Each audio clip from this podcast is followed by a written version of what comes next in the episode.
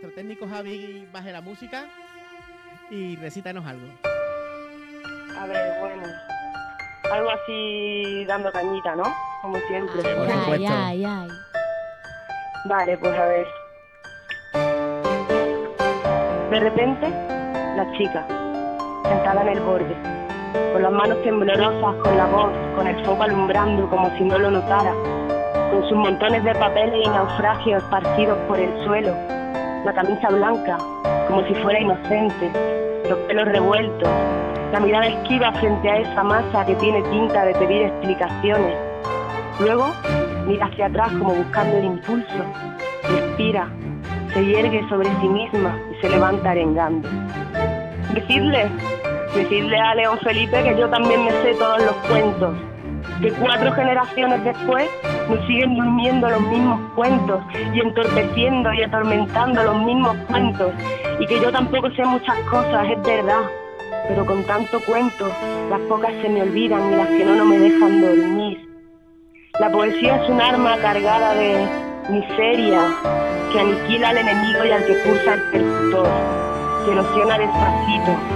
Decidle a Celaya que se explique, cuatro generaciones después seguimos sin saber qué entiende él por futuro, y que este arma ni aprieta ni ahoga, y rasca muy bien pero donde no pica.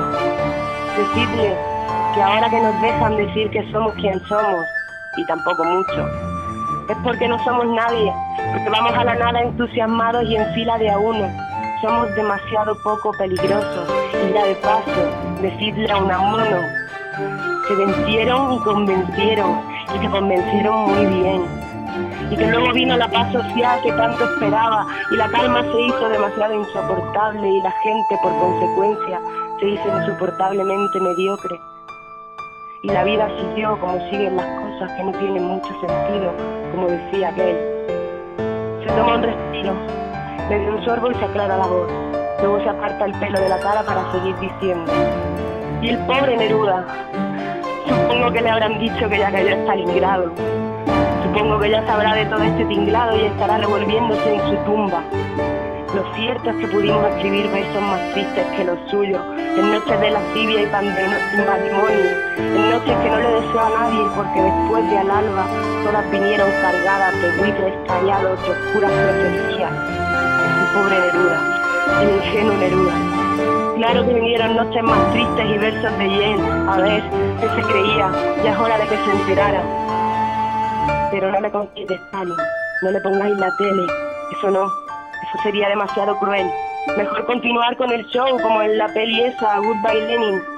Le partiríamos el corazón si se enterara de cómo está el percal en el mundo de los vivos, de cómo la jodimos y fallamos en todo lo que se podía fallar.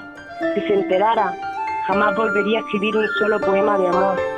Y todos los siguientes vendrían tapiados con metralla y hormigón, ni una sola azucena, ni una sola. Y tampoco queremos eso. Es demasiado para un poeta.